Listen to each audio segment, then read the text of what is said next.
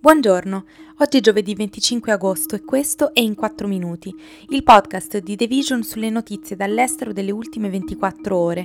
Parleremo del Giappone che annuncia l'allentamento dei controlli alle frontiere dopo il Covid, degli Stati Uniti che colpiscono obiettivi legati all'Iran in Siria dopo gli attacchi dei droni e del Vietnam in cui vincono i diritti della comunità LGBTQ.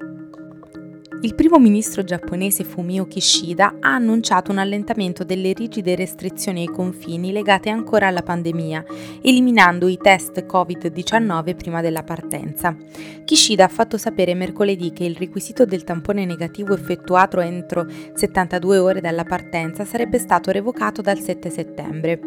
Il Giappone è una delle ultime grandi economie mondiali a prevedere ancora severi controlli alle frontiere per gestire il virus, nonostante abbia vaccinato oltre oltre l'80% della sua popolazione.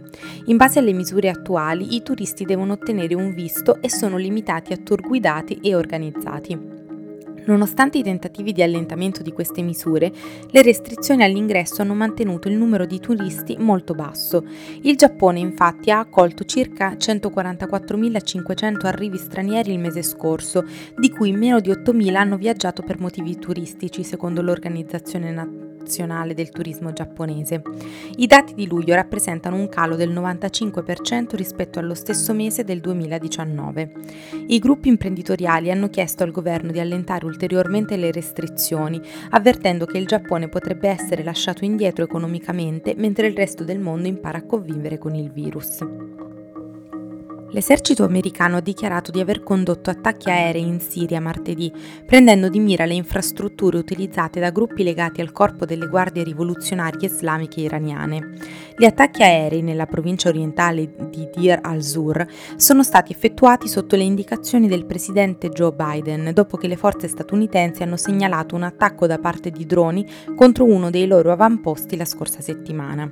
Gli attacchi di oggi erano necessari per proteggere e difendere il personale statunitense statunitense.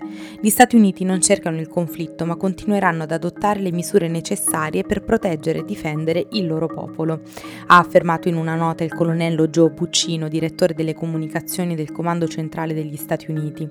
Dire Zor 24, un gruppo che controlla l'area attraverso una rete sul campo, ha fatto sapere che 10 combattenti sono stati uccisi nell'attacco, inclusi almeno due non siriani ritenuti parte della divisione Fateh-Myun, una milizia di combattenti sciiti dall'Afghanistan allineato con il corpo delle guardie rivoluzionarie islamiche dell'Iran.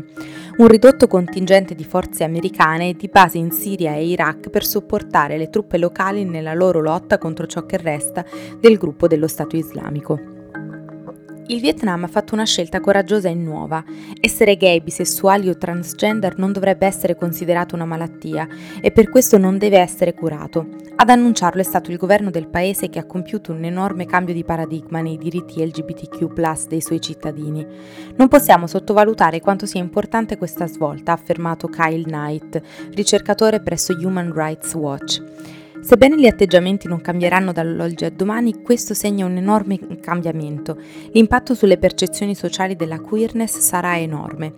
Nella dichiarazione inviata ai dipartimenti sanitari provinciali e municipali all'inizio di questo mese e pubblicato sul sito web del governo, il Ministero della Sanità ha fatto sapere che sentirsi parte della comunità LGBTQ non è una malattia e quindi non può essere curata né ha bisogno di essere curata e non può essere convertita in alcun modo modo.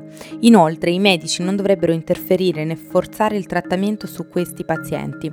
Se è necessario un supporto deve essere sotto forma di assistenza psicologica e prestata solo da coloro che hanno conoscenza dell'identità sessuale. Questo è tutto da The Vision, a domani.